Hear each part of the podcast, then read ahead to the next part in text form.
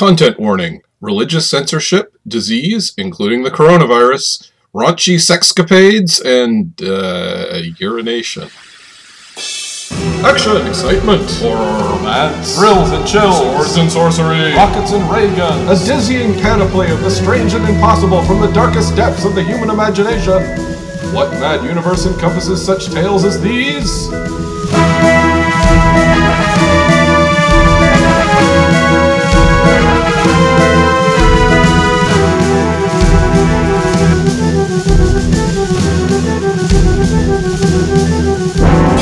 Join us as we bear witness to the sweeping sprawl of all the history that never was and all the futures that could yet be.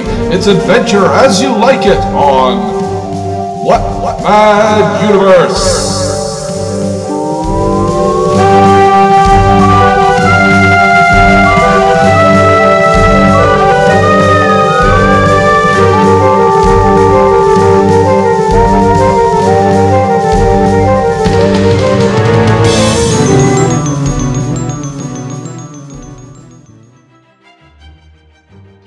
Most noble and illustrious drinkers, and you thrice precious pocketified blades. Good friends, my readers who peruse this book, be not offended whilst on it you look. Denude yourself of all depraved affection, for it contains no badness nor infection. Tis true that it brings forth to you no birth of any value, but point of mirth. Thinking therefore how sorrow might your mind consume, I could no apter subject find. One inch of joy surmounts of grief a span, because to laugh is proper to the man. Welcome to What Mad Universe, a podcast about pulp and the origins of science fiction and fantasy. I'm Philip Rice, and with me, as always, is Adam Prosser. Hello. Uh, today, we're discussing the oldest work featured on this show, uh, Gargantua and Pantagruel, the 16th century French series of five novels by Francois Rabelais. I know we say this a lot, but uh, this one's a weird one. Uh, the story, such that it is, follows the adventures of two giants who rule over the country of Utopia. Yes, that's Utopia from Thomas More's book, published just a few decades before. Uh, a note we read the English translation by Sir Thomas Urquhart, later finished by Peter Anthony Motteux from the late 17th century. Uh, there's controversy about this version as the language isn't an exact match and contains many additional flourishes um, that sort of draw upon Rabelais' style. Uh, but uh, this is the public domain version, so it's what we read.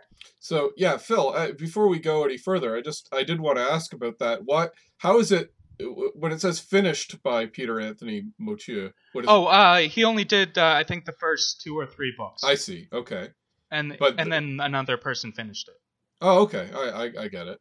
And I know that um, uh, you're probably going to talk about this later, but the the fifth of the five books, there's some question other, as to whether Rabelais himself wrote it. Uh, Right? yeah, um, it's a lot shorter than the others, and it has uh, stylistic differences and a lot of it. Um, it's generally agreed upon that Rabelais had, you know, fragments written, and somebody else went in and hastily sewed them together Right. And it, and it has and put in the- bridging the- bits. Right, and and the note I saw said also that they seem to have stolen a lot of bits from uh what was it the uh a, bunch of older Roman and Greek works and just kind of reworked them. Uh, bit, right? yeah, it mentions Lucian's true history. I didn't Right. notice that, but I might have. It might just be language things rather than events. But Right. yeah. For those of you who don't know, Philip is uh, adapting Lucian's true history into webcomic form, or has been doing that for a while. Um, well, I'm taking a long break because I'm busy with other things. But yeah, I have the first volume uh, uh, done. Uh, it's also on Comixology, so Mhm, hopefully I'll get to finish that. Right, but you know Lucian's Not that Lucian finished it, but? Right, that's right. Yeah, you you're just keeping in, and it sounds like Rabelais never really finished his thing either. That is that. This is actually something I'm a little curious about with Rabelais because he um he he was writing around about the same time as uh, Miguel de Cervantes, Don Quixote, and I'm always heard Di, Di, uh, Don Quixote sort of listed as the maybe not the first novel, but it's kind of the the the the cornerstone of what became the what we would think of as a novel rather than I guess before that it was it, you know it was just uh, fragments and and um, random writings, and uh, or longer poems. yeah, and, and I mean you notice that with this story because it's just kind of like the the quote first book Gargantua, which is actually the second book, I guess. Um, it just kind of stops at a certain point, right? He just keeps telling Yeah. weird incidents, and then he just comes to the ending and goes, and now let's talk about Pantagruel, basically, right? um, yeah. Um, actually, um, a uh, Czech writer named uh, Milan uh, Kundera um, uh, said that this, along with uh, Cervantes, was the or that Rabelais, along with Cervantes, was the founder of the entire art of the novel. Right. Okay. So that's what I'm talking about. Yeah. The the and they're both very episodic stories, both uh, Don Quixote and this. Yeah, Yeah. And this has a lot of, uh, as you said, uh, asides and um, uh, just cul-de-sacs that don't go anywhere. he will stop and do an entire chapter on whatever he felt like talking about. yeah, there's a lot of lists. Right. Yeah. Lists. like a lot. he just uh, goes on with like synonyms for what he's talking about. It's weird. Yeah. Well, I mean, even as late as uh, Moby Dick, uh, there are chap. There's bo- the book is like that. Like Moby Dick has all these chapters where he goes off on like cetology or whatever he feels like writing about it. Yeah, I think um, I haven't read it, but apparently Les Mis does that as well Right. with history. Well, and and I know that in the case of Dickens, uh, that was sort of a case of a being paid by the word and b, you know, doing it in installments and putting out a, a chapter every month for people to buy for a penny or whatever. Uh, I'm not sure if they had the same setup for a story like this. Um, no, no, no. Um, Rabelais wrote this on his own um, uh, volition. Um, it was actually uh, some of the later ones were actually banned, so he definitely wasn't. Uh, banned by who exactly? um, the College of uh, Sorbonne and the Roman Catholic Church uh, condemned his work. well, that And um, uh, let's see, um, he entered into the protection of the powerful uh, Du Bellay family, um, who petitioned King Francis I to allow him to continue publishing. Uh, then Francis died uh, in 1547, and the sale of his of the fourth book in this series was banned. Um, yeah, he apparently uh, was repeatedly condemned by authorities and threatened with uh, heresy trials and things, Hmm. and uh, only survived due to uh, having wealthy benefactors. Huh, interesting. I didn't I didn't know. I mean, with France, you always hear that they're a little more uh freewheeling. They're not as uptight about that kind of stuff, basically. Uh, well, this was 16th century France. And, Sure. well, I mean, the mere fact that he's writing this stuff and it's uh you know, it's it's entertaining people just to write about all this blasphemous and bawdy stuff, right? Like it's Yeah. it's getting Um, but he was there was pushback, of course, yeah. No. significant get it. pushback.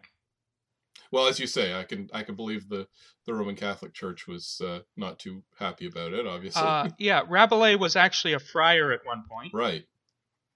Um, he uh, was originally um, a part of the Franciscan order. Uh, he uh, left because uh, it was controversy by uh, other uh, monks. Um, they were sort of harassing him over the directions of his studies. I'm not sure what that means, but uh, Yeah, Rabelais read, was also fr- I read one that said um, they didn't. He studied Latin and then he wanted to study Greek, and apparently at the Uh, time, yeah, that that was part of it. Yeah, uh, that was his frustration. He wanted to study Greek, and they had uh, banned the study of Greek due to uh, Erasmus's commentary on the Greek version of the Gospel of Luke.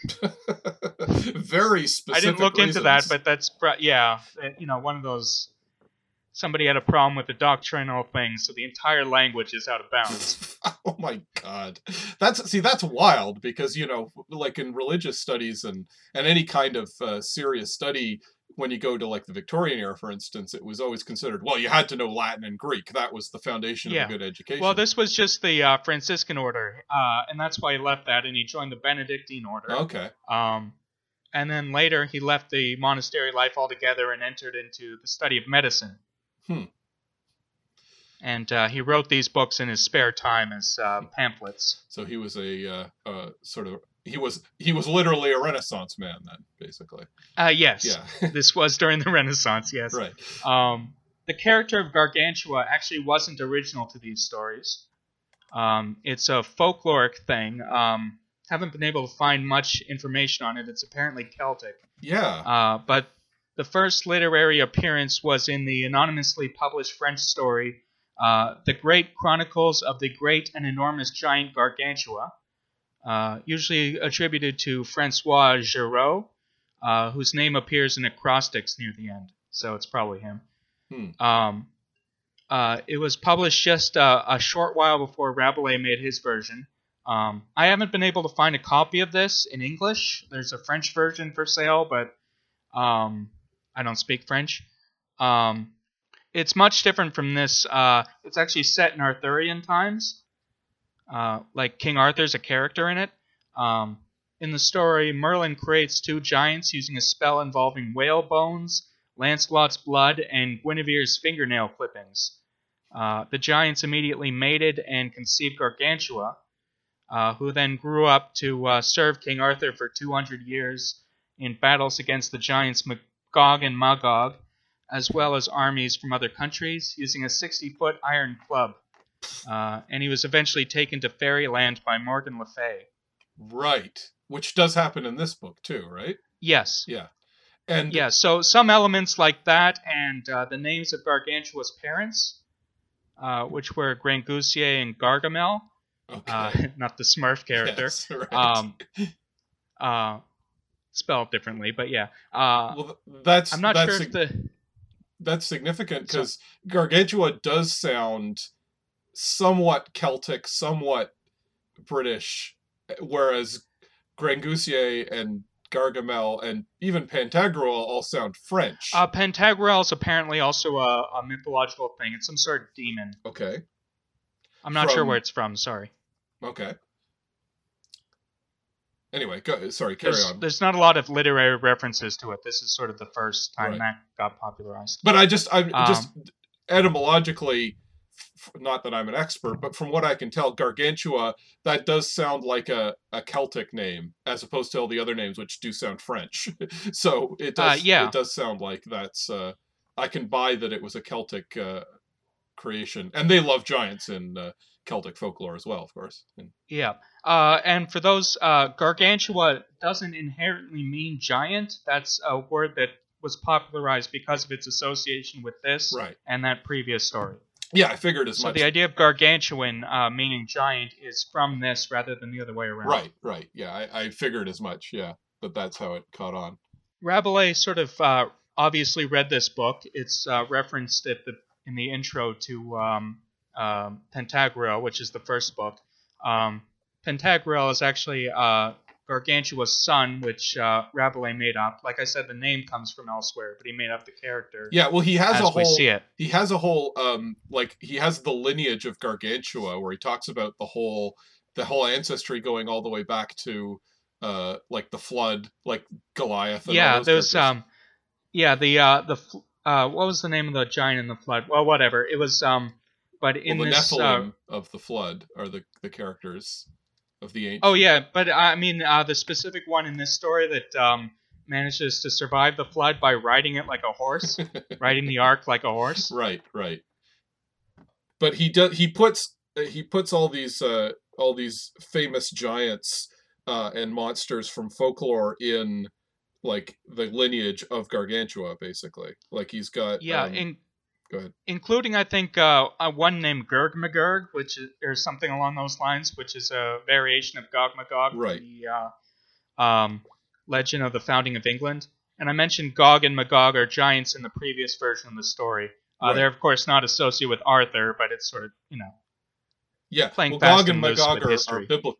Yeah, they're they're biblical. Uh, yeah, but Uh, Gog Magog in the uh, in the story is apparently the word is unrelated to that. It's it's um it's Celtic, oh, like okay, a, didn't a variation of a Celtic name. Huh. I know Polyphemus is listed as one of their um, Yeah, their uh, his ancestors, uh, who is the the Cyclops that uh, that Od- Odysseus, uh, you know, outwits. Anyway, yeah, but yeah, he basically crams every mythological giant you could think of into Gargantua's ancestry. um, and Pantagruel's ancestry. Um, Yeah, that was a fun bit. Um, Yeah. So uh, the first book is uh, Pantagruel and his uh, his birth and uh, youth and adventures. Uh, the second book is a prequel, so it, an early prequel, um, starring Gargantua, and sort of covers his youth and um, uh, and you only read the first two, right? right. Yeah. He's he he he conquers. I yeah. I only read the first two. He conquers. Uh, Uh. What does he even conquer? He could. I don't remember them talking a lot about utopia in the Garga- in the book of Gargantua. Uh, but maybe I'm. Uh, no, it's mostly in uh, Pantagruel uh, that they talk about Utopia. Uh, we should mention that they're from uh, Utopia. Oh, I think I mentioned that at the beginning, but yeah, Thomas More's Utopia. Right. Uh, the capital city of Amaurot is mentioned. That's from the original Utopia, Mhm. but otherwise it's basically unrelated. Right. Yeah. And utopia read Ut- for those. Go ahead. Uh, yeah, uh, Utopia is a, um, a book Thomas More wrote, uh, like I said, a few decades earlier than this, uh, in the late 1400s. Um, it's um, uh, it means no an place. idealized. Yeah, yeah, it means uh, no place. Uh, Thomas More was an expert in, in ancient languages, so he made a lot of puns in the place names and names of characters. Um, in Thomas More's uh, book, which I did read, it was um, uh, set in uh, South America, uh, a peninsula off the coast of Brazil. Uh, and um, the Utopians in ancient times actually carved out uh, the land in one place to separate themselves from the mainland. Um, in universe, the the Utopia is named after their first king, Utopus, but obviously there's an actual Greek version. Mhm. Uh, oh, uh, though actually, um, I recall in the uh, in Thomas More's book, uh, they're apparently probably they're theorized to be descended from a Greek colony, so that would explain all the Greek names in it. um, If you this book, uh, sorry. if you need an explanation for that. Yeah, yeah. Um, this book, like I said, is only sort of ostensibly set there. Um, they have a very different society. Um, in Thomas More's book, uh, they don't have money. Uh, gold is worthless for to them, except as um, a weapon to use against any invaders. So they sort of sow discord among the ranks of their enemies. Um, or pay off people or that sort of thing. But to them, within their own country, it's worthless. Right. Um, in this, uh, everybody just sort of eats and drinks all the time and uh, dresses opulently and stuff. So, And of Um, course, utopia significantly means, you know, a perfect society to us, but at the same time, it also means a place that can never exist or that doesn't exist, right? Like it's it's sort of yeah, both of those meanings at once, which are significant. So it's not just a fairy tale land. Of course, everyone uses the phrase utopia uh, in conversation, but that was the intention right from the beginning, I think, for both of those two things.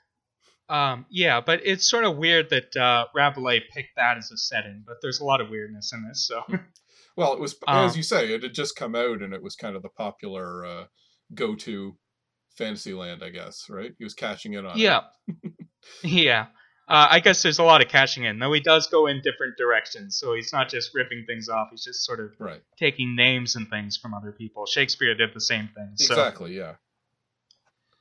um, so the third book uh, takes a weird turn from the uh, first two. Uh, it's basically a philosophical dialogue, like Socratic sort of dialogue, but a parody of it. Um, uh, Pantagruel's roguish friend Panurge, I think that's how you pronounce it. Um, he is uh, he wants to get married, but he's afraid that he'll be cuckolded. And the word cuckold comes up so much in this book, I thought I was reading 4chan for a bit. Uh, uh, they say cuck a lot. Anyway, they probably um, don't even remember what cuckold means. They just say cuckold. yeah, yeah, but Anyway, fair enough. But th- this this book is very uh, concerned with, or right. at least Panurge is very concerned with it.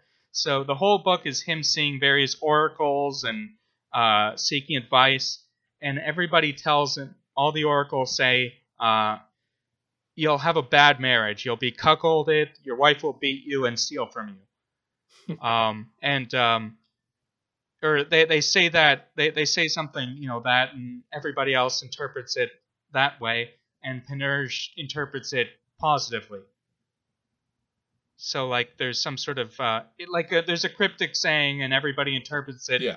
negatively but Panurge interprets it positively and this happens over the course of the entire book just 300 pages of that it's very repetitive It's them Um, traveling from place to place and getting different information. No, right? no, not even that. That's uh, this sets off that, but no, they they just sort of go to various people. There's no travel really in this part. Oh, really? Uh, at the end, they decide that they're going to finally get an answer by going to the Oracle of the Bottle.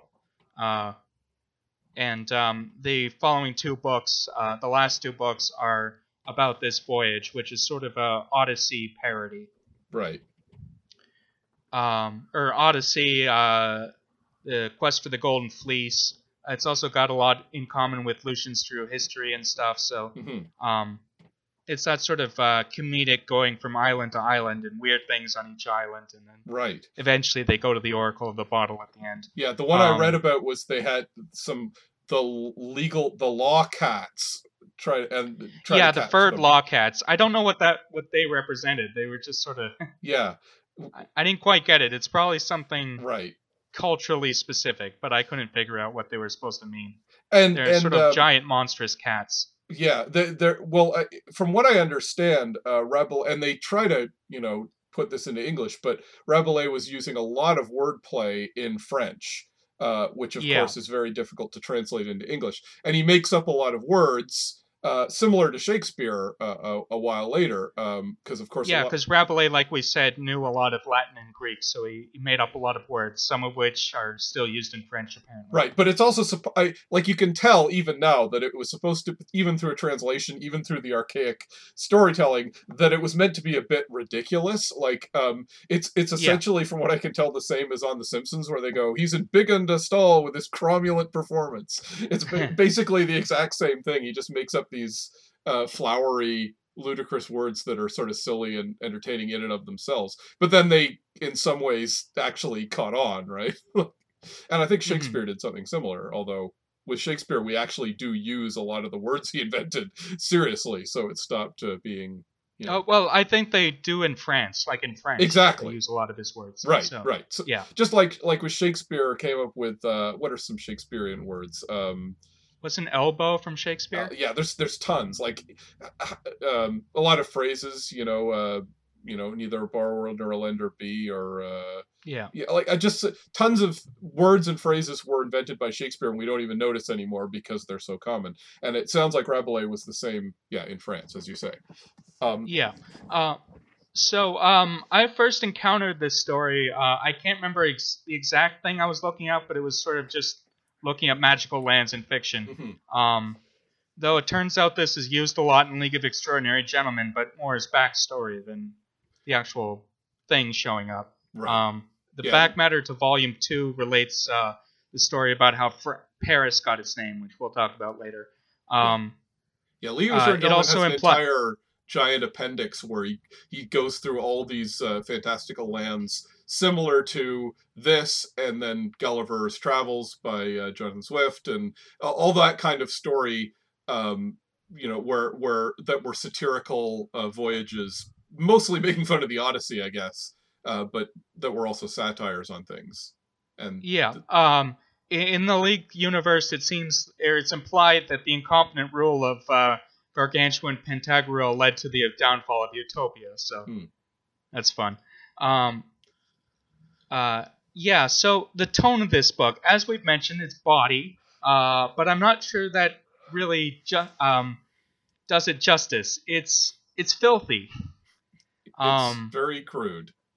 Yes. Um, as I said in the promo to this season, there's a chapter that just a list of things Gargantua wipes his butt with. Yes.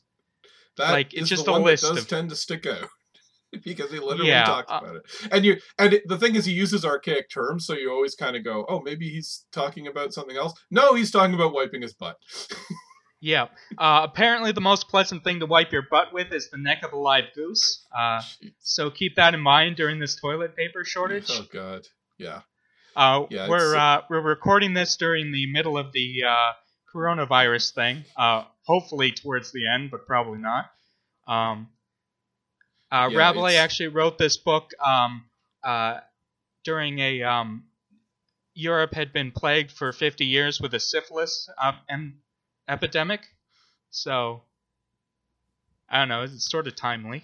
I guess so. This is like everyone saying uh, Shakespeare wrote King Lear while he was in quarantine. So yeah, there you go. Rabelais wrote this while he was recovering. Actually, a lot of well, he didn't. I don't think he had syphilis. He might have. Well, generally speaking, yeah, he was too witty to be to be to have syphilis. Uh, d- decays your mental Um, faculties. Uh, Back in those days, it did anyway. Oh, um, but uh, yeah. So um, uh, this text uh, resembles in a lot of ways uh, tall tales from America, like Paul Bunyan. Right. Um, uh, at one point, uh, like it, a lot of uh, explaining how natural um, formations occurred or how places got their names. Uh, specifically, um, uh, at one point in uh, Gargantua, uh, he travels to France, to the city of uh, Lacotia, which is the name given to Paris by ancient writers. Gargantua relieves himself, he pees, and his pee floods the entire city, uh, drowning exactly 260,000 for, uh, 260,418 people. Um, and the citizens say, We are washed in sport, a sport truly to laugh at, or in French, Paris. Um, Paris. Yeah. uh, yeah, yeah. Um, which is uh, to laugh. So yeah, that. Um, yeah. So that sort That's of the origin. yeah, and then there's another uh, one. I think it's in uh, Pantagruel. Uh, he he uh, he he gets sick and he gets uh, he he has dig- you know bad digestion. They feed him like diuretics and spicy things so that he pisses out the infection, but it's boiling hot and it creates. Uh, the hot, sp- some famous hot springs in Paris at one point. There's a lot of urinating in this book. uh, yeah, yeah. Uh, also, uh, oh, you'll probably have to cut this out, but I didn't know the word was a word. well, yeah, it, it is. That's how they translate it anyway. Um, Yeah. Um, this is what what 17th century they translated this 18th century yeah, 17th century. right Um, so uh, there's also a uh, Bunyan story that I think probably draws directly on this. Um, in the Bunyan story, uh, there's a winter so cold that words freeze, and um, when uh, this when the spring came, they thawed, and you could hear chatter for months from you know the winter. Um, this story, uh, Pantagruel, Book Four, uh, they visit the um, Sea of Frozen Words, uh, which uh, they can pull out, um, uh, uh, reach into the water and pull out ice that's actually shaped like words. And when the words thaw, the sounds come out. So it's um, Hmm. um, similar thing. That's also a, a thing in later League of Extraordinary Gentlemen books, but they sort of interpret the Sea of Frozen Words as like glacier-sized words. even sounds a bit like uh, yellow submarine with the beatles some of that kind of things the sea of Yeah. not that specifically but you know the sea of holes and things like Uh, that yeah it, it's it is interesting because um, my understanding is that paul bunyan was created he's not really an authentic old tall tale uh, I think there's some controversy over that. There is some uh, storytelling basis prior, so yeah it's it it, It's- it did sort of accumulate some tall tales of the old west uh, paul bunyan as we know him was created by uh, like he was created in the 20th century and it was kind of retconned into old tall tale like as if it was the old stories told by you know loggers and miners back in the old west I think there's some controversy over that because that's definitely claimed in uh, the new in the uh, uh, American Gods books, but I I've heard other opinions on that, Sure. so I'm not sure. Yeah, no, I, I, what I, what I think it is is that um, there there definitely was a, a, a, a publisher that sort of uh, formalized it in the 20th century, but they reworked a lot of existing stories that were Yeah, yeah. Um, Um, and apparently a plus- lot of elements like um, uh, like the stories of him creating the Grand Canyon or whatever. Apparently those were added later. Right, and and it's also worth noting that um, uh, in the versions of Paul Bunyan I read, they actually specifically mentioned that he was French or French Canadian originally. Uh, Paul Bunyan. Uh, uh, there's uh, an earlier version of Bunyan. Sorry, I wasn't expecting to talk this much about Bunyan. I did do some research on it a while back, but I don't have it written down here. There's a there is a French Canadian like character, um, uh, Bunyan like character, so right. uh, it might have derived from that somehow. Well, I'm just saying that that, that draws a possible uh, link evolutionarily to Rabelais if it was French, right? yeah, possibly. Um, of course, you know, uh, it would have needed someone who was literate to bring sort of Rabelais stories, and maybe they kind of, maybe they, they sort of, uh, they they trickle down into the uh, into the culture of because I there's certainly a lot of uh, of uh, French Canadian folklore that's quite wild that seems to have inspired a lot of the sort of Wild West tall tale type stuff. Um, Mhm. So I I do wonder if if there's a link there, but of course I think uh, as I say something like um, uh, uh, Gulliver's Travels probably was an influence as well, and and yeah. lots of other stuff. Um, and speaking of similarities to other stories, uh, listeners might recall our episode of about uh, the Adventures of Little Baron Trump by Ingersoll Lockwood. Um, one of the lands that uh, the Little Baron visited was the island of the Wind Eaters, uh, where the lack of food caused the people to learn to subside on wind. Uh, have you heard of breatharians? Apparently, they they claim to live on air. Anyway, um, uh, anyway, uh, Pantagruel visited a similar place in Book Four, I believe, the island of Roche. Roche, I'm not sure. Uh, Okay. Where people eat and drink wind. Uh, it says the rich have uh, windmills and the poor survive with feathers and fans. Um, and of course, Rabelais had to make it dirty somehow, so uh, they also eat a uh, her- an herb that uh, induces farting. Yes, he liked farting almost as much as he liked peeing. Uh, Uh, yeah, a lot of lot of drinking, a lot of yeah. It's it is what it is. isn't one of the Um, stories too that like isn't uh, in the fourth book isn't doesn't he spend a long time talking about how they filled up on basically uh, the herbal equivalent of uh, of Viagra? That's the third book. Um, yes. Um, there's a long uh, uh, a or a long couple chapters that just deal with um, a plant uh, called uh, pentagryl. I'm not sure how to pronounce it. Uh, Pantagruelion. Um, but it's basically hemp. Uh, it's apparently uh, a parody of uh, Pliny the Elder's description of hemp. Uh, hemp, Okay. um, which included uh, uh, he believed there was a uh, variety that's fireproof, and um, uh, Rabelais sort of expands on that, and makes it even more ridiculous. um, and there's uh, there's the implication that it's called that because uh, uh, Pantagruel invented a certain use for it, which is I think implied to be smoking it. So Oh, no, I thought, but I thought they they had it as like a, like I say, the the, the equivalent of Viagra. I thought that that was how Oh. it was described. Again, I haven't actually read. oh, maybe I interpret it wrong, but yeah, uh, somebody does smoke it in the fourth book. So Right. Well, I mean, they just that sounds like the kind of thing Rabelais would write from everything else that we've seen of him, basically. Um, Uh, all the yeah, many, um, many. Yeah, the word uh, Rabelaisian is actually a word even in English. Uh, describes earth, uh, displaying earthy humor, body, that sort of thing. Right. It actually uh, appears in uh, the Simon Iff stories, which we covered. Yeah. I mean, I've yeah, I've heard that as well. Although, I always, you know, whenever you hear an author's name uh, used as a as a verb, uh, you know, you you always sort of, uh, or as an adjective rather, um, you always sort of say, well, okay, so it must have various elaborate qualities from his work, but apparently that just means if it's crude, it's Rabelaisian. yeah. So. Um, there's a few other phrases uh, that derive from this. Um, this one I'd never heard, but it would actually be useful in certain circumstances. Uh, in French, it's called uh, guerre picrocholine, um, or picrocholine war in English, um, Hmm. named after uh, King Picrochole from uh, Right. from the Gargantua book. He's the king of Len, Lern, uh, and uh, he starts a war over what was it? Uh, bakers having.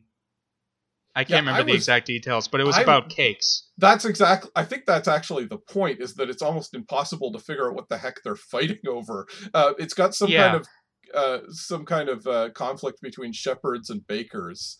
uh, and fighting Yeah. over who gets to bake their bread or whatever, and it just escalates into absolute nonsense. Um, Uh, so this phrase is uh, refers to wars started for absurd or hard to understand reasons. So, again, yeah, uh, Swift had something similar in Gulliver's Travels with the uh, with the the Lilliputians and the uh, Blen Blentathcuans, uh, Blenescuans. Lephescuans? Yeah, they were the ones who, uh, and they were fighting over which side of a an egg you were supposed to eat, right? Like the wide egg. yeah. It said um because their scriptures said uh, crack it on the appropriate side or something like that. Yeah, exactly.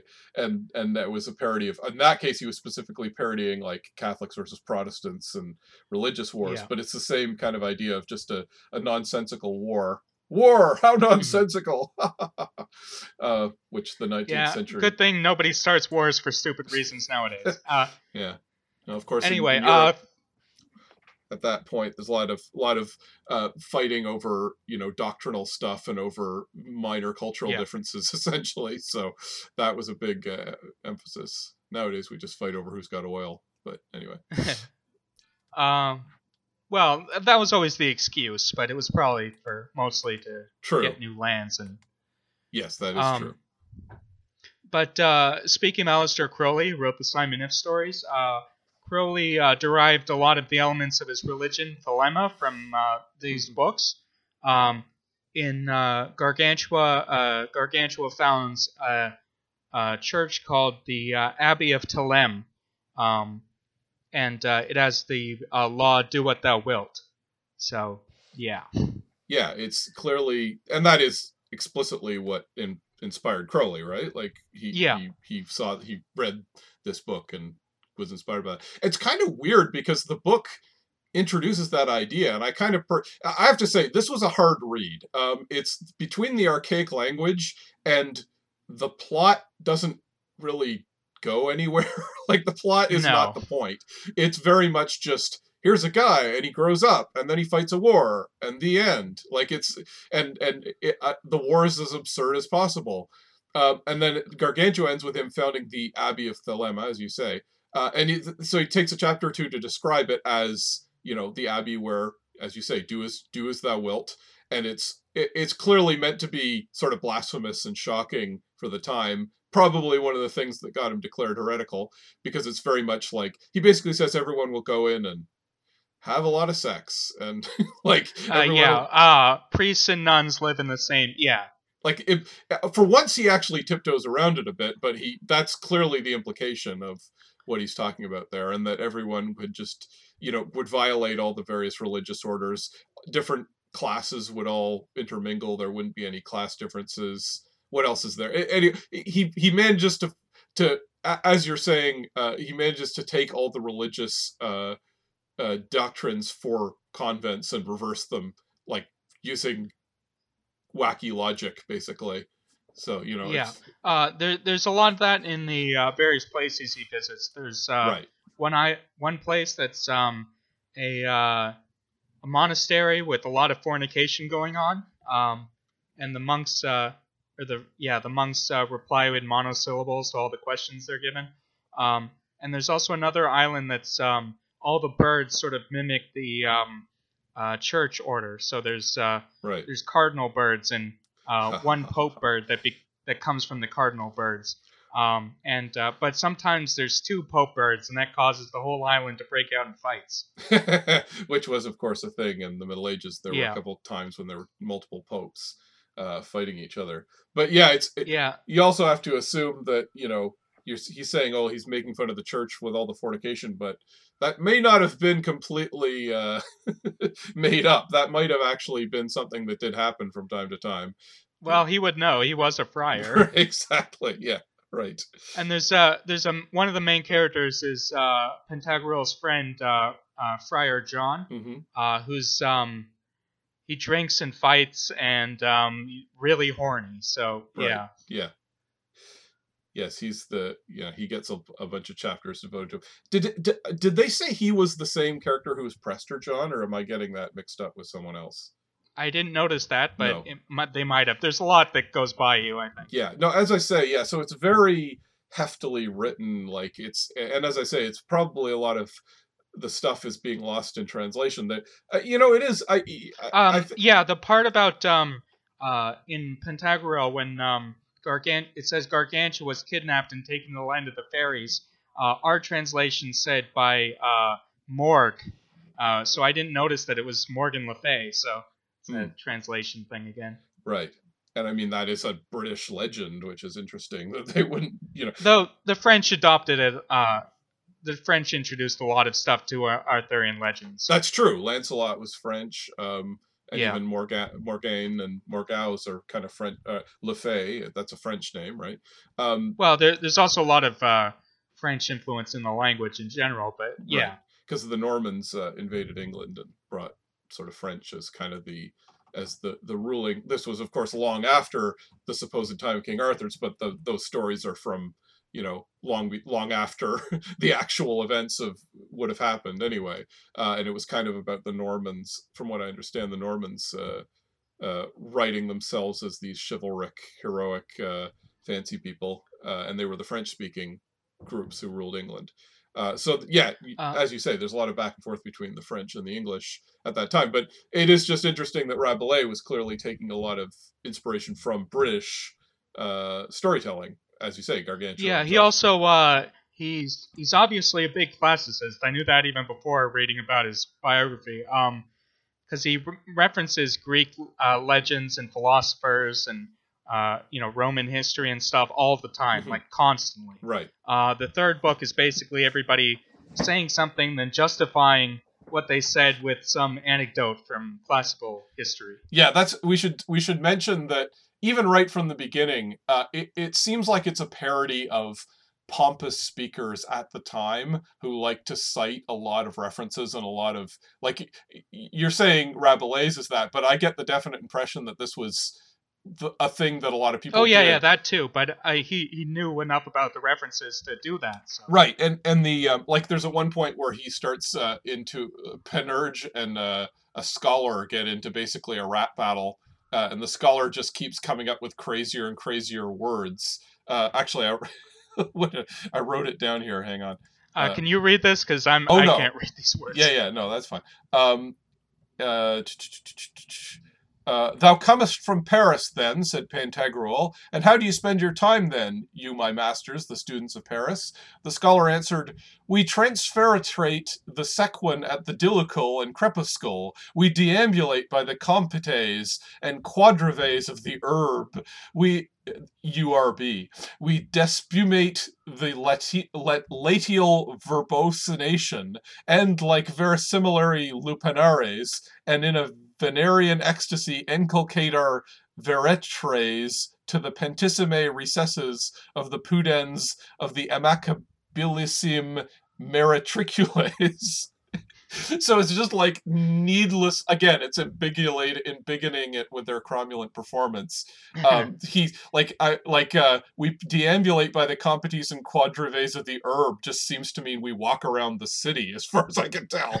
So they're just doing it as Oh, it reminds me of uh of uh frequent bits from Yes Minister where um, right. not the made up words, but that um uh Yep. Sir Humphrey would always just say things in the most complicated way possible, like uh, yeah uh one whom your present interlocutor is in the habit of referencing by means of the perpendicular pronoun, right. Yeah which means exactly. him. Yeah. Yeah it's it's that's or me, but yeah. that's been a thing in sort of classical comedy comedy for a long time and that is definitely what they're what he's doing there. And he's making fun Yeah. of scholars using fancy words a lot. But even even um like the the intro to the to the first couple books both read as if he's sort of as if he's giving a fancy lecture but also as if he's drunk in a bar talking to everyone They all read like that, yeah. like he literally addresses people as my fellow drinkers and all that kind of stuff Yeah. so he's Um, he's make that's that's anyway. It does make it a little bit slow going when you're reading it, unfortunately, for a modern audience. Um, I didn't have much problem with it, but uh, in terms of readability, uh, though I probably missed a bunch of stuff, Mhm. but uh, I didn't because I read all five, so I guess I got used to it after a while. yeah. Well, yeah, it's it's Um, you can like it's the thing is because it's not about the plot. It's about all these weird little jokes and side like references and verbal dr- jokes that he's making that is kind of the point of the story so you can lose you know you feel like you're missing a lot of it by just reading it straight up that way yeah, one of the islands they go to is um, uh, two uh, people at war, and they're both sausage people. Mhm. They're like human sausages. right Um, and um, the war is stopped when one of their gods uh, flies over, and it's a pig named Carnival, a giant pig named Carnival with wings, hmm and it drops mustard on all of them. yes.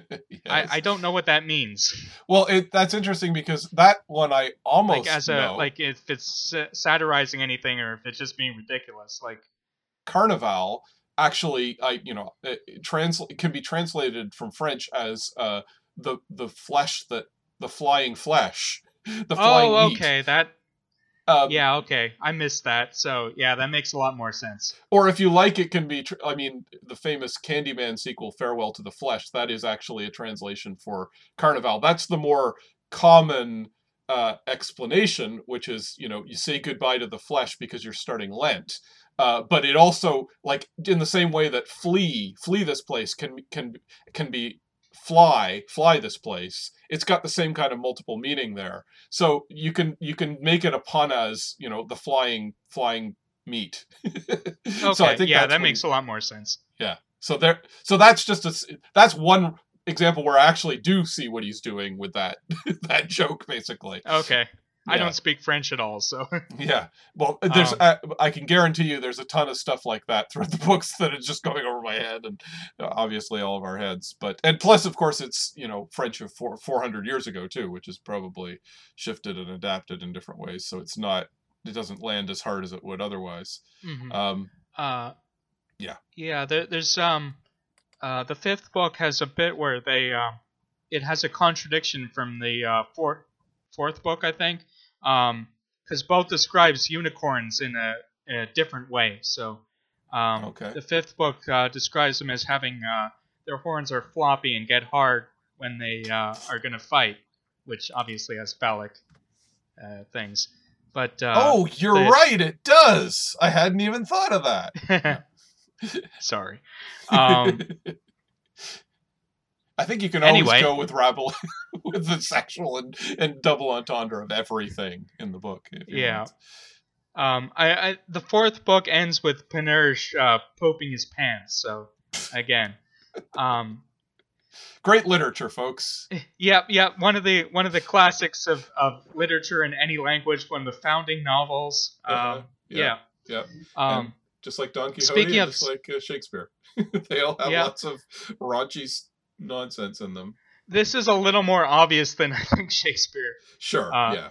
e- like even Shakespeare, it, which can be filthy. Um, like it's not even the language issue because this is would have the same problem. Like this is just you know straight up you know people crapping themselves. yeah, exactly. Yeah. Um, so uh, some more um, uh, influences that uh, Rabelais had um, in the uh, University of Montpellier. Montpellier, sorry, is that how you pronounce it? Yeah, Montpellier, yeah. uh, in their faculty of medicine, uh, uh, graduating medics have to uh, undergo a coronation, or can't undergo a coronation without taking an oath under his robes. Under under Pantagruel's robes. Uh, Rabelais' robes oh. from when he was there. What? what? What? So wait, what does that mean? Like, You have to stand under the robes that uh, uh, that Rabelais actually wore uh, and take an oath, and you can't graduate Okay. without doing that.